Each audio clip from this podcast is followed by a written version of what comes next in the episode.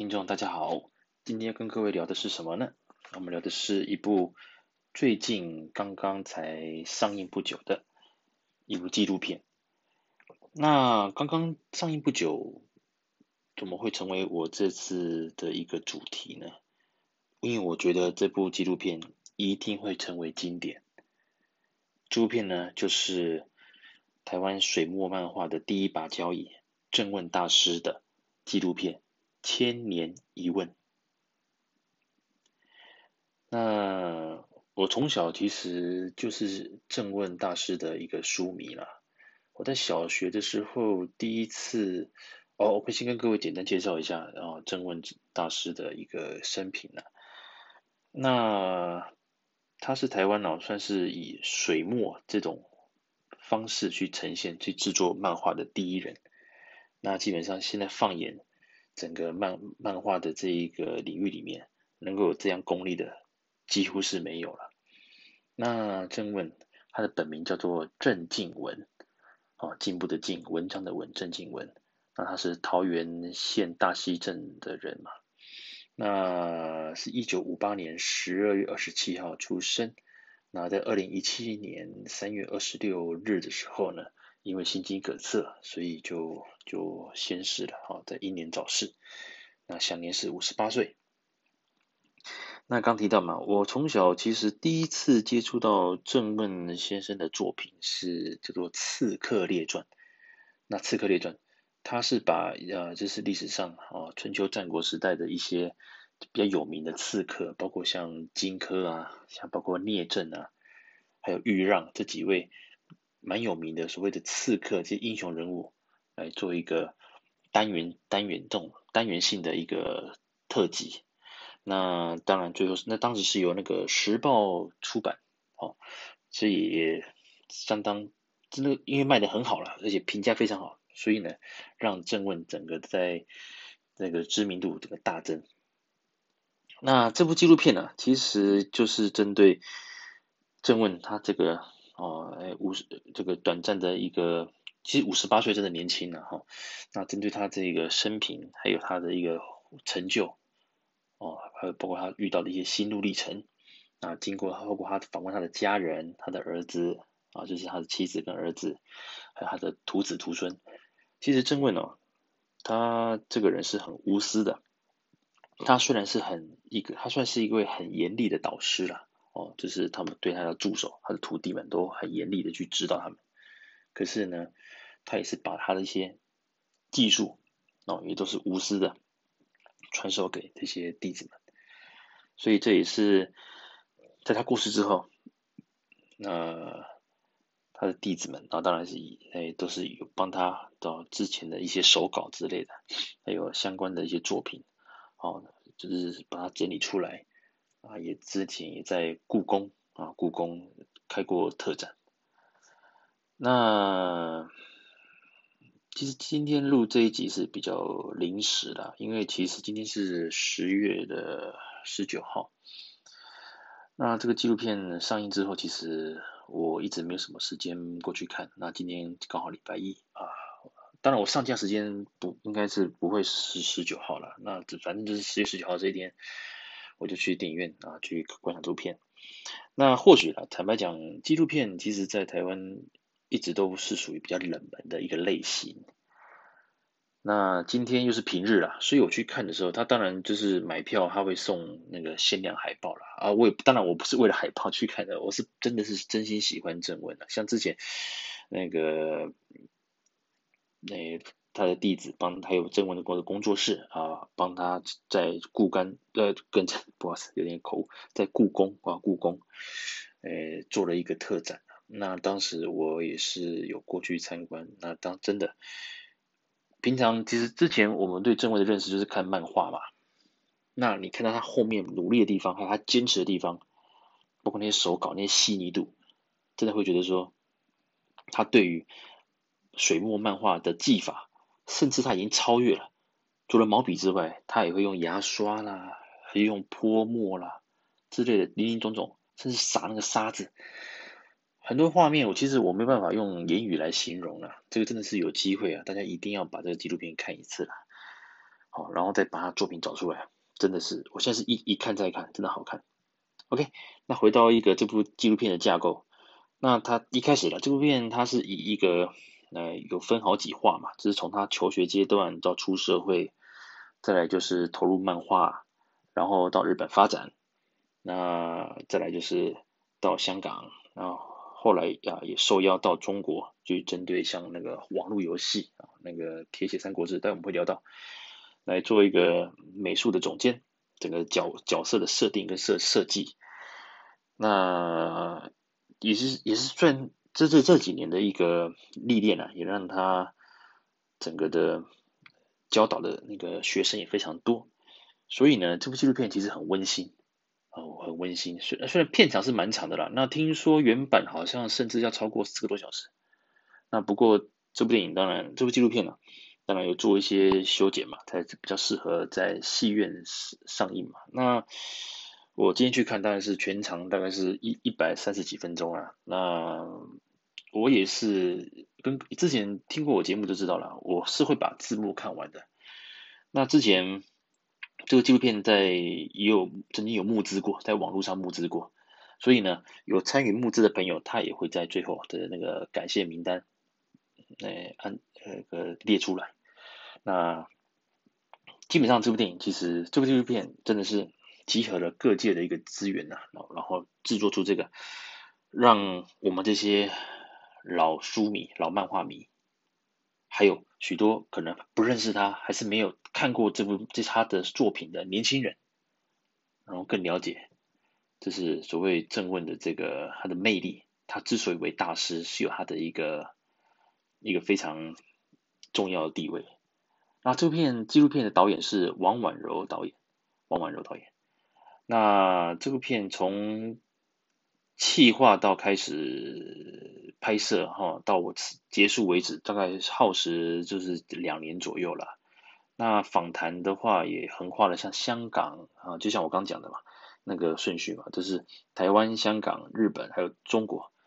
包括他的当时的跟他有接触一起合作的编辑，还有他的助手、他的徒弟，那也有在中国的一些那个游游戏公司的老板啊，甚至你看那个香港的话，像黄玉郎。啊，就是大师级的，还有那个有名的，还有陈某，就是那个《火凤燎原》的作者，都有出现，然后都有在侃侃而谈，他们跟郑问的一个合作的过程，还有一些呃想法，还有一些思念呐。OK，那简单讲一下啦，就是说郑问他当然从小就展现了他这个绘绘画的天分，那。高中时期也进入了复兴商工啊，复兴商工当然最有名就是美术科嘛，所以大家往往都会用复兴美工、复兴美工，其实他是讲复兴商工的美术科嘛。那毕业之后，他当然就是他是美，他是复兴商工的雕塑组毕业的了哈。那毕业之后呢，当然他早就就就从事的是设计公司，室内设计公司，他有创业。那只不过当然，人心险恶了，他遇到了一些 case 了，那是被倒账嘛，钱没有收回来。他里面也有提到了，就是他本身也是一个蛮说也是一个很有责任感的，可是他也不但自他也有他的一个自傲的地方，也有自负的地方，所以呢，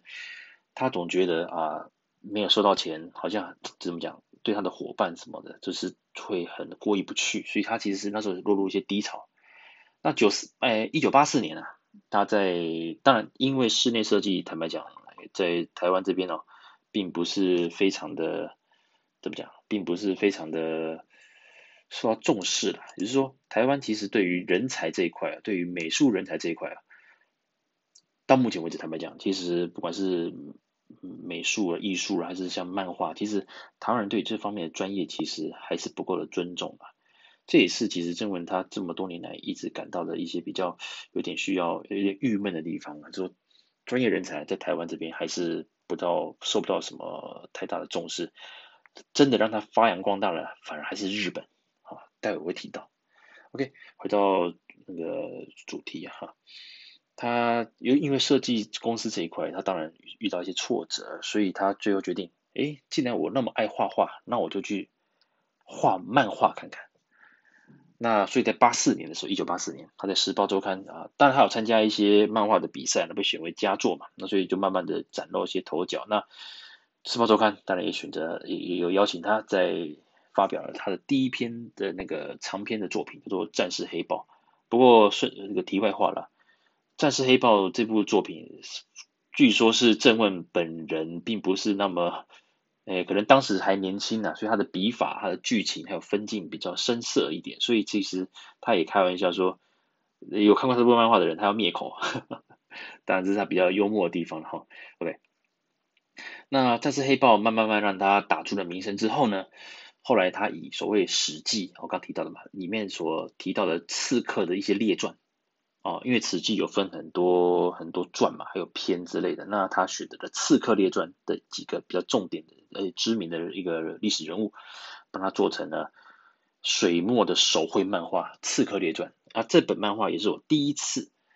在小时候啊接触到郑问的作品。那时候真的是，嗯、很非常。其实小时候我们就是看什么，就是看哆啦 A 梦嘛，那就叫做机器猫小叮当啊，还那还不叫哆啦 A 梦，叫做小叮当之类的。其实我们看漫画，到时候我第一次看到《刺客列传》的时候，其实真的是很震撼啊！其他当然它是全彩印刷嘛，哈那本。那整个的一个画风就是跟我们早以以往看到，像我们小时候最红的，像如果是国，如果是我们其他台湾的漫画家，当然就是像麦人杰啦、敖幼祥的《乌龙院》啊，那个蔡志忠的《庄子说》啦、《老子说》啦之类的。那当然还有其他许多新锐的那个漫画家嘛，哈。那像我刚讲到了那个敖幼祥的《乌龙院》，更是我们平平常大家去看报纸之类都会去很期待的一些固定的连载的一些漫画。那总而言之呢，郑问在那个时候靠着这个水墨手绘漫画《刺客列传》，大大的打出的名号。那八九年呢，他与那个作家的玛丽啊玛丽，嗯合作。那在新奇漫画上，这是一个当时的一个一个一个漫画的一个周刊啊，在新奇漫画上连载了《阿鼻剑》。那《阿鼻剑》呢，整个的一个剧情跟格局啊，哦，是非常的特殊，而且相当精彩。呃，我这边我是这今天我这一集会介绍纪录片的一个架构啦，我不太就去赘述漫画方面，因为其实一讲完又是又是可能好几个小时。OK，那《阿鼻剑》也连载也相当受好评。在八九年的时候啊，那同一年同一年，那日本的讲谈社，大家应该知道，如果有在注意日本漫画的朋友，应该知道日本的讲谈社是个相当出名的一个出版社。那旗下的漫画周刊呃 Morning 哦，也是也是一个历史悠久而且很受好很畅销的一个系一个一个漫画周刊。那他们来台湾啊，有来问郑问啊，要不要来日本来发展？那郑问的画风其实跟其目前当时啦，其实目前也是啦。其实郑问的画风真的很特殊，他不是那种钢笔啦、那种硬笔的那种画法，他是很随性的用毛笔。其实毛笔，你这个纪录片有提到，很多助手他们接触到毛笔之后，发现，因为毛笔对于线条啊是可以很灵活的表现出来，可细可粗，很好运用。以后一用上就是爱上了就回不去了哈。OK，这也是他对于后辈的这些徒弟们的一个启发。好，那回到那个他到日本之后呢，他发表了《东周英雄传》哦，《东周英雄传》这个像这个是比较后新比较后期，哎，应该说比起《刺客列传》，应该是更多朋友会比较知道《东周英雄传》这个部分。那他就是。讲就是春秋春秋时代的时候，那一些比较有名的一些历史的人物，那他们做出出一些一些呃可可可歌可泣的故事嘛，所以把它集结成，就是每个都有一个章符一个章回啊，这、就是《东周英雄传》。那单行本总共有三集，那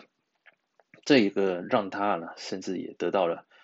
日本啊，在九一年的时候，这是一年一度的日本漫画家协会奖的优秀赏，他也成为这个奖项当时啊二十多年来哈第一位非日籍得者的得奖者。OK，那之后呢，当然郑问整个的一个气势来之后，他之后也有跟日本作作家神良介一起合作。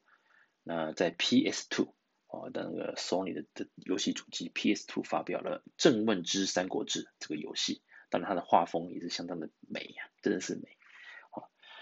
那后来啊，在有一段时间呢、啊，在那个台海，其实台海台湾在大概九五九六年的时候，其实台海的台海峡两岸的一个局势比较紧张了。如果那个如果有听众是那个时候有在当兵的话，九五九六年真的是那时候当兵真的是会好诶，听说了，听我有听那个学长讲，他说当年可能真的是 要先写好遗书了哈，那时候台海个紧张，所以日本呢就特别呃有邀请啊，郑问全家人要不要去日本呃住啊，当然就近也可以去哦去去创作的话，就是等于就是更方便嘛，省下了那种隔海的那些传真啊邮递这样子。那后来呢，因为可能也是水土不服啦，所以其实后来郑问还是举家又搬回了那个台湾哦，新店，OK，新店，在那个新北市的新店。那日本的一个成功啊，当然把它推升到他的一个在漫画的一个画坛上的地位，当然就是相当的一个高了。那那个时候其实香港那一块，香港。他那时候有跟那个黄玉郎先生合作了，那时候是玉皇朝集团，OK，在那个时候他怎么合作，要在香港来发行一个新的创作。当时曾文是选择了跟那个布袋戏啊，当然最有名的霹雳国际啊，霹雳国际多媒体这个集团合作，那推出了以霹雳布袋戏为主的一个系列改编的那个叫做漫画大霹这个大霹雳。那当时其实给郑问蛮大的一个一个一个启发，就是说，香港其实这样讲，比起台湾呢、啊，台湾其实很多漫画家都还算是比较那个单打独斗啦，或者是几位助手，就他在开始土法炼钢，哦，开始努力的赶稿。可是呢，像日本还是像香港，其实都是有点像是那种团队化，哦，你只要有编剧。啊，你又然后作者勾勒出了主要的构图之后呢，你后面的上色、着色啊、背景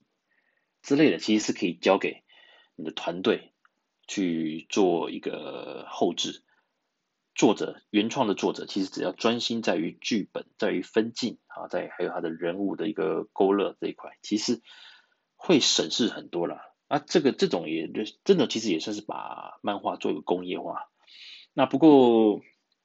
这部分他，当我刚提到他的人格特质是比较特殊啦。他如果一旦决定做某件事情，他会把它做到好。当然，包括画漫画，所以很多细节他还是不太敢，是整个放心的交给后后置去处理。所以他个人，他个人其实对于整个漫画的风格的一个主导，还有他的一个画风的主导，还是还是怎么样事必躬亲的，还是很专注啊。当然是亲，尽量是亲力亲为。这个时候也当然累积到他整个一个身体状况，应该其实啊，虽然当时都大家都还年轻，可是我觉得这多少对于健康来讲，因为漫画家毕竟是日夜颠倒，但是一要赶稿，可能就是好几好几天哦，是好几天不睡觉啊，所以其实就是慢慢累积了。其实就是有时候讲到这边，我跟各位来来来聊一下，就是身体啊，身体健康真的要真的也是要注意了。你忙归忙啊，其实很多东西很多事情哦，健康真的是很重要了。好，OK，所以忙归忙，大家忙归忙啊，还是尽量能够对自己的身体要做些保养。OK，回到刚刚那个话题，那郑问其实他在投入漫画的这个事业之后，其实事必躬亲，亲力亲为。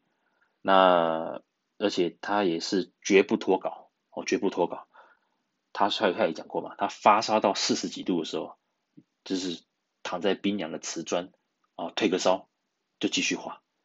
从这边就可以看得出来，其实郑文他这是一个很坚持，而且守信用，很而且也很重视整个的一个团队的一个一个人啊。那之后呢，当然香港的一个发行，其实，呃，可能在销量上并没有特别的特别的好啦。不过据纪录片表示啦，其实。销售是 OK 的哦，是 OK，只是可能没有达到郑问他心目中的那一个那个理想啦。那后来因为工作量大，他的体力可能也不太不太好了哈，体力不支，所以他决定就是在后来画完第一部完结篇之后呢，就退出了制作。那后来啊，他就当然就回到了台湾啊，继续的一个发展。那有几后来有一个契机啦，就是当时其实网络游戏慢慢慢慢起来了，所以中国市场哦，中国也有邀请，就是那个邀请啊，郑问到中国去发展，啊去针对就是那个铁血三国志这个主题来设定这个游戏的整体的一个画风跟风格，他等于就是艺术总监嘛。的这种这种角色，那当然他因为他追求完美嘛，其实磨来磨去之后，坦白讲，他也是遇到了一些瓶颈。那后来他还是呃，就是这这个事业当然告一段落之后，那一样就是回到台湾。那当然后面就是针对他后后期的一些发展，也有纪录片有做说明。那当然包括他的一些家庭的一些状况啦，啊，这个我就不特别赘述。那今天其实。临时录这一集啦，那这是跟各位就是这算是轻松聊啦。因为这片其实因为我喜欢郑问的作品，那郑问这个人其实他一向都很低调。我讲什么低调？有的漫画家成名之后，他当然会很积极的参加活动啊，或者是去尽量的 promote 自己嘛，或者说或者是说产量很大。可是正问他并不是这样，他基本上就是蛮低调的一个一个一个漫画家了。他的作品其实他。在他在蛮多的像一些像各位如果有家里有小孩子，肯定有买过小鲁出版的那个那个历史故事啊，哈，其实或者是一些小说，还是早期的一些插画，包括像以前那个中国时报的副刊呐，其实都有郑问的插画。他不管做什么事情，他一旦决定了，他就很认真的把它做完，而且做完之后，那你有人讲过了，他的每一虽然是漫画好了。他的每一幅作品几乎都是一个艺术，都是个艺术，因为他用心啊去做的。所以其实最后了，我讲到一个结语了，也有人给他下一个结语，就是说他是一个画漫画给漫画家看的漫画家，意思是说他的格他的一个格局，他的一个那个视野已经超越了啊普世漫画家的一个风格。是个相当前卫，而且领先地位，而且很难超越的一位大师。那朝日新闻啊，曾经也形容过他是个天才、鬼才，更是个异才。从这个结语大家就知道说，郑问虽然有他的一个绘画的天分，那可是呢，他的一个很多呃比较先进的一些想法，也开发出很多新的一个创作的，像比如说水墨的方式啦，啊，不只用毛笔嘛，可能还用刷子撒那个沙。沙子之类的，所以各位有机会，如果能够再去看这个纪录片呢，我呃建议，或是或是之后如果有 DVD 哦，还是说线上串流那种，可以可以，比如 Netflix，或比如说啊，它或者 MOD，我郑重的推荐各位一定要去好好的把这个纪录片啊把它看一次，看完之后，即使你没有看过正文的漫画，我也觉得你可以看从这个纪录片知道它的风格，再去把漫画找回来看。那也是 OK 的。